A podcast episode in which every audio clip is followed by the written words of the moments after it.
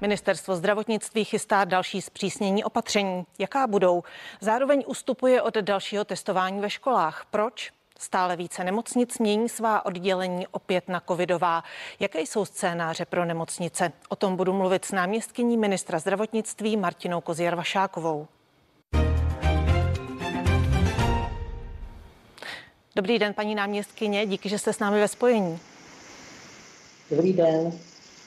Aktuální eh, vývoj epidemie eh, za včerejšek eh, přes 9 tisíc nově nakažených v nemocnicích, přes 3 tisíce lidí. Jak hodnotíte ten aktuální vývoj?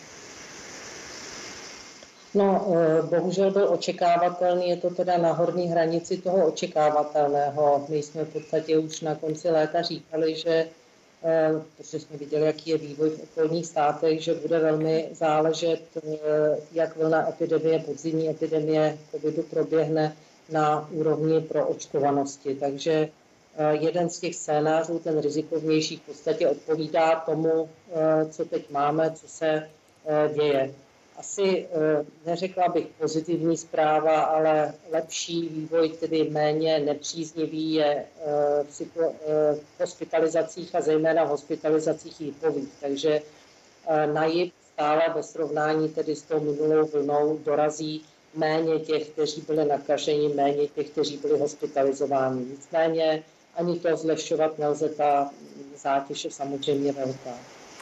Ministerstvo zdravotnictví bude eh, zítra na vládě opět navrhovat zpřísnění opatření. Eh, jakých?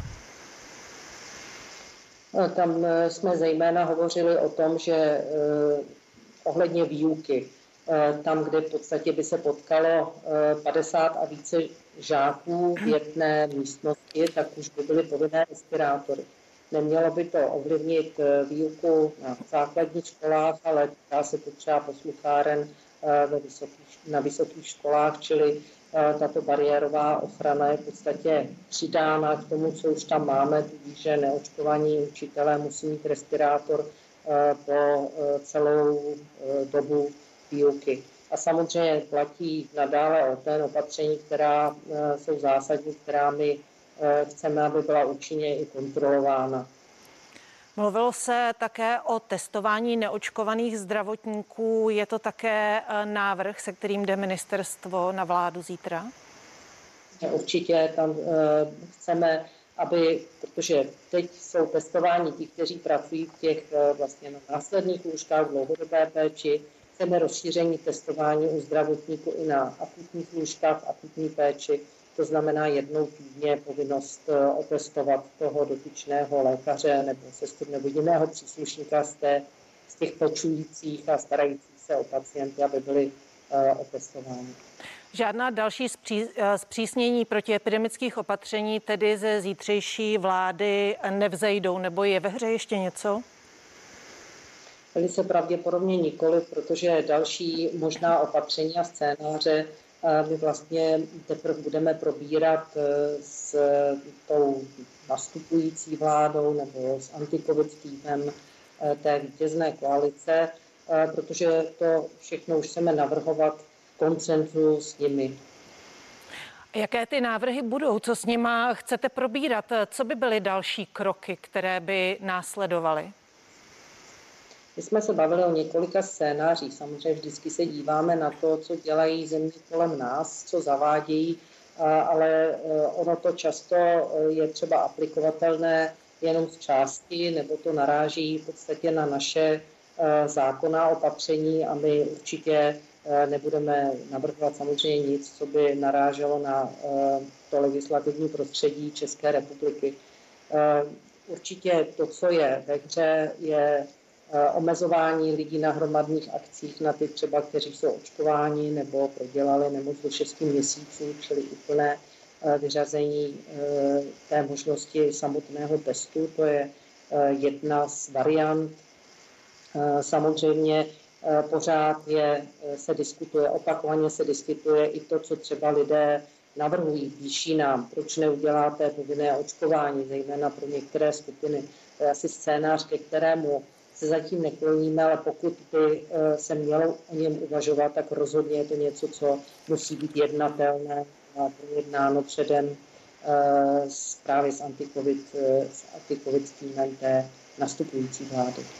Když mluvíte o tom povinném očkování, případném povinném očkování, o kterém byste případně jednali s nastupující vládou, Znamená to, že by se týkalo třeba některých profesních skupin nebo některých eh, věkových skupin?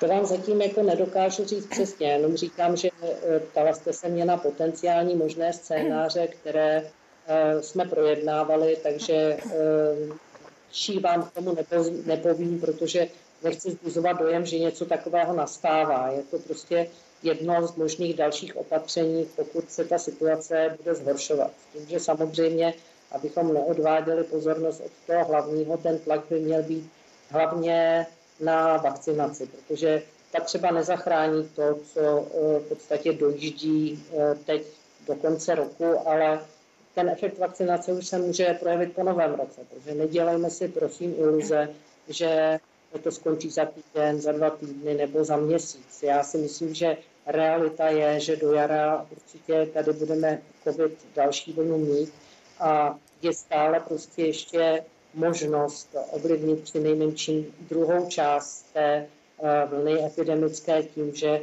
eh, se řada lidí očkuje. Ta opatření, o kterých jste mluvila, že budete, která by mohla dále následovat, patří mezi ně i lockdown pro neočkované, který třeba už eh, zavedlo Rakousko nebo Sasko?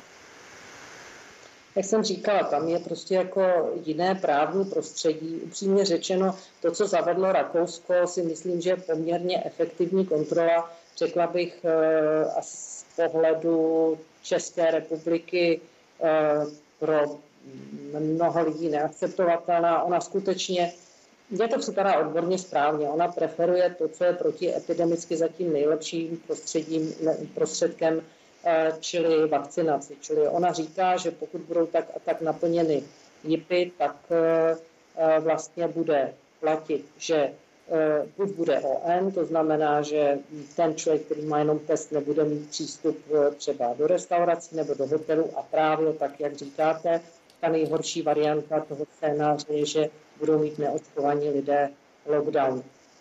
To je varianta, kterou my neuvažujeme. My jsme ono hovoříme o tom, co dál, ale vezměte si sama, my eh, vlastně těžko prosazujeme i to eh, dodržování OTN.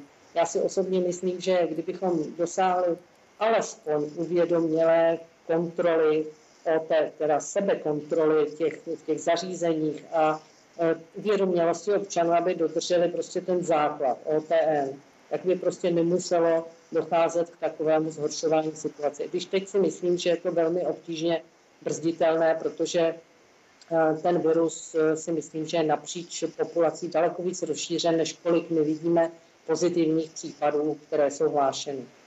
Proč by ten rakouský eh, scénář nešel převést k nám? Je to právě kvůli tomu, že říkáte, že se vám špatně prosazují i daleko mírnější opatření? Nebo z jiného důvodu? Ano, ano, ono to prostě naráží na eh, právní systém, který eh, v podstatě neumožňuje, eh, pokud nebude nějaká zákonná úprava, tak ne, neumožňuje v podstatě omezovat jednu nebo znevýhodňovat jednu skupinu občanů vůči druhé. Takže pro nás je to to, pokud se, by se nezměnil zákon, je to pro nás vlastně mm, neprůchodné. Eh, to už z tohoto hlediska eh, jsou průchodnější opatření, která hodláme propagovat, čili postupný přechod od eh, testování antigenním testem a, vůbec odklon od samotestů až k jenom uznávání PCR testů a jak jsem říkala, ta opatření typu respirátor i přípůdce více žáků než 50 v jednom prostoru zavřeném. Uvažuje se tedy o tom, že na příště už by nebyly uznávány antigenní testy, ale lidé, kteří nejsou očkovaní, by si museli platit jen PCR testy? Ono to nebude eh, ten přechod zlomový, drastický. Jsou situace, kde antigenní testy používány budou, zejména tam, kde lze dohlédnout nad třeba správným provedením, nad kontrolou, je kontrola nad tím, jak je prováděn, ku příkladu návštěvy ve věznicích. Naopak si myslím, že PCR testy by měly být všude tam, kde skutečně záleží na, pokud možno tedy stran infekce v čistém prostředí, čili... To znamená konkrétně třeba kde?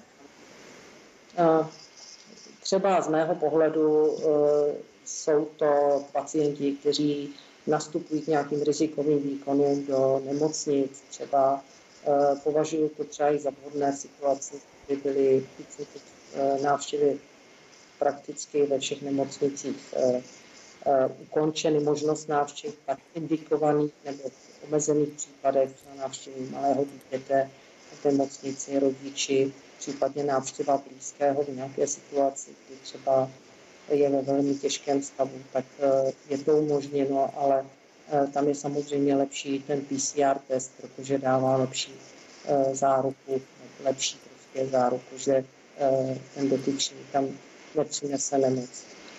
Plánuje ministerstvo zdravotnictví také nějaká opatření nebo diskutujete o tom na ministerstvu pro očkované lidi, jako je třeba testování po kontaktu s pozitivním člověkem nebo karanténa? Zatím nikoliv. My bereme očkované i když samozřejmě víme, že očkovaný se může nakazit, víme to zejména u lidí, u kterých vyprchává imunita, jsou staří, mají dlouho od eh, druhé dávky, eh, i někteří mladší, tak eh, samozřejmě víme, že se nakazit mohou, že byť omezeně mohou přenést i nákazu, ale je to jednoznačně v daleko nižší míře, než u těch, kteří nejsou očkovaní. Zatím tedy ne, neplánujeme ani karanténu opatření, ani eh, testování, pokud nejsou symptomy, tak ani testování u těch eh, očkovaných jedinců. V podstatě optimum je, že virus my nevymítíme. Tady to není o viru, že si myslíme, že dokážeme zcela eliminovat koronavirus. To, co my chceme eliminovat, je, aby se sice mohl přenášet, ale těm, kteří to mezi sebe přenášejí, eh, ten virus mezi sebou přenášejí, aby neškodil ve smyslu, aby neměli těžkou nemoc a nedostali se do nemocnic. Čili nastolit eh, tu situaci, kdy se potkávají víceméně majoritně očkovaný s očkovaným. To je nejlepší scénář, který již desetiletí a staletí prověřila, že to je nejlepší pro kontrolu epidemie.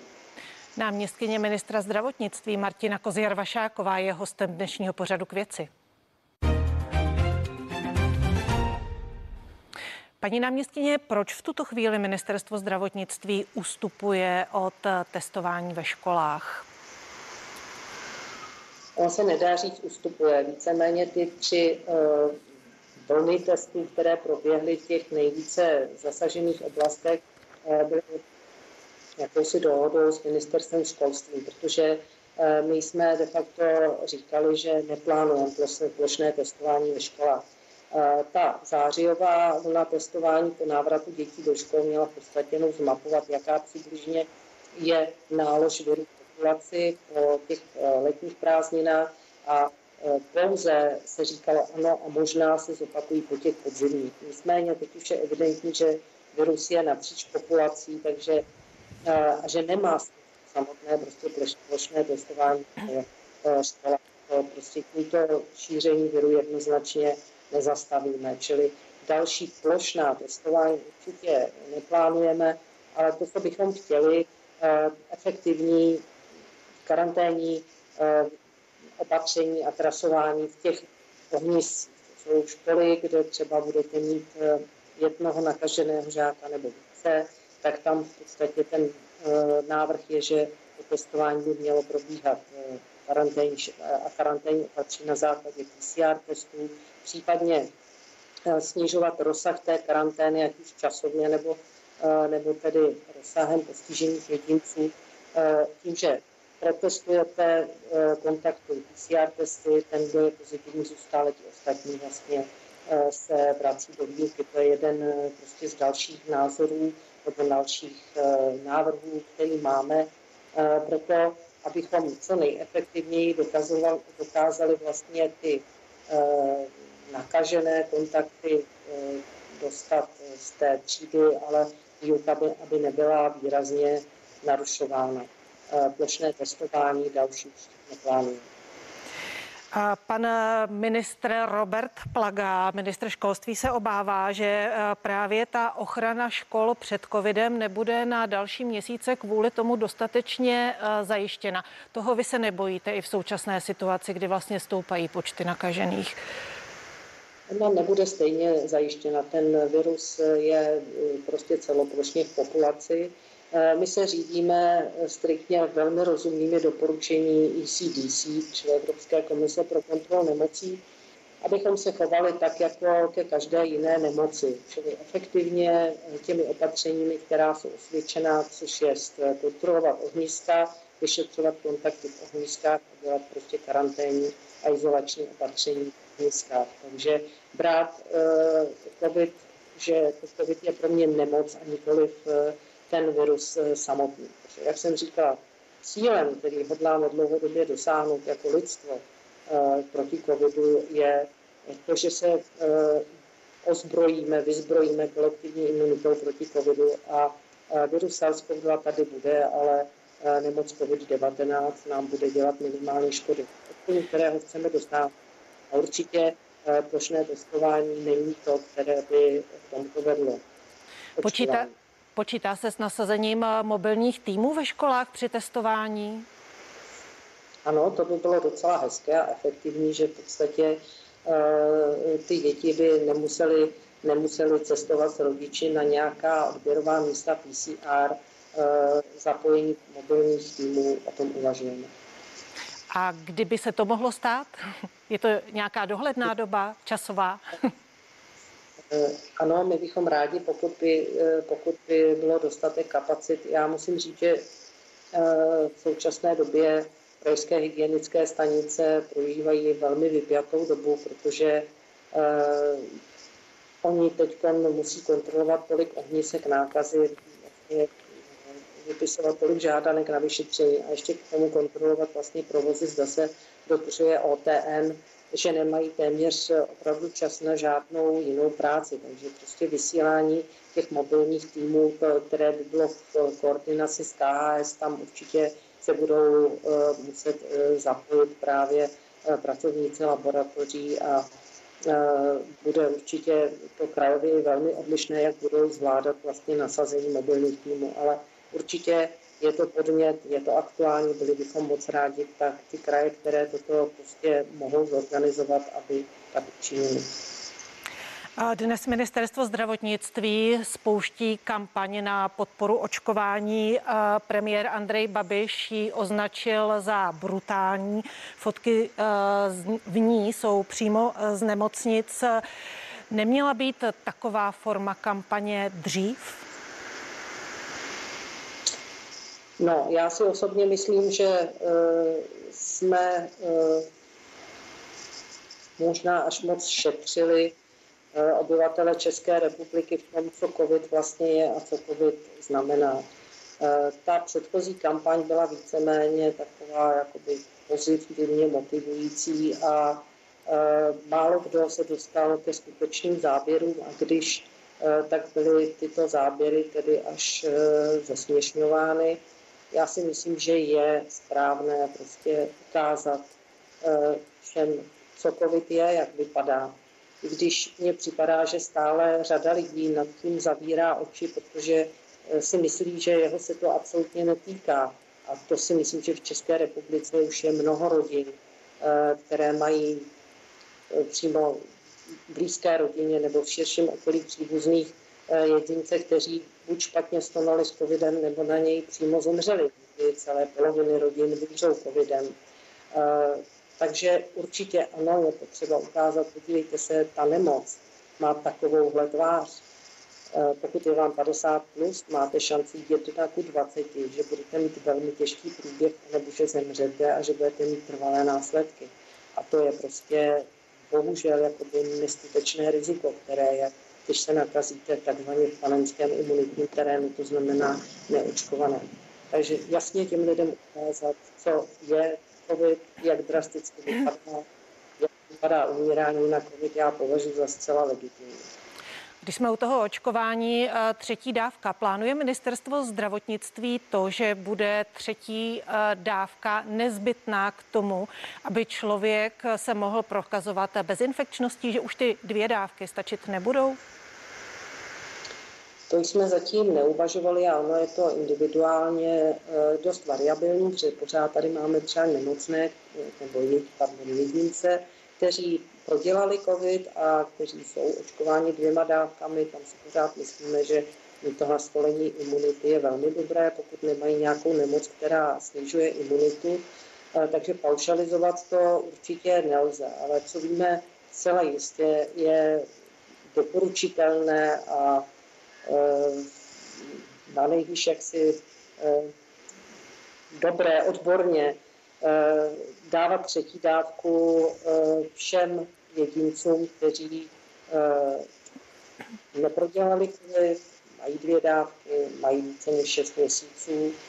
A určitě by to měli být všichni, kteří jsou 60+, plus, ale já bych to doporučovala rozhodně i u mladších a nejen u zdravotníků, protože já mý kolegové jsme to využili všichni tuto nabídku a v podstatě všichni v mé rodině toho uh, využívají, takže uh, prostě všem. Ta imunita může vyvanout, nicméně vymahatelné pro ten covid pas to nepovažuji za rozumné, protože říkám, je tu podskupina, kteří mají nemoc plus očkování a u těch se do třetí dávky nenutila, pokud tam třeba není defekt imunity říká můj dnešní host, kterým byla náměstkyně ministra zdravotnictví Martina Kozjarvašáková. Díky za to. Děkuji, hezký den. Dnešní pořad k věci je u konce, ale za chvíli už je pro vás připravena spravodajská relace. Tak se dívejte a užijte si hezký den se CNN Prima News.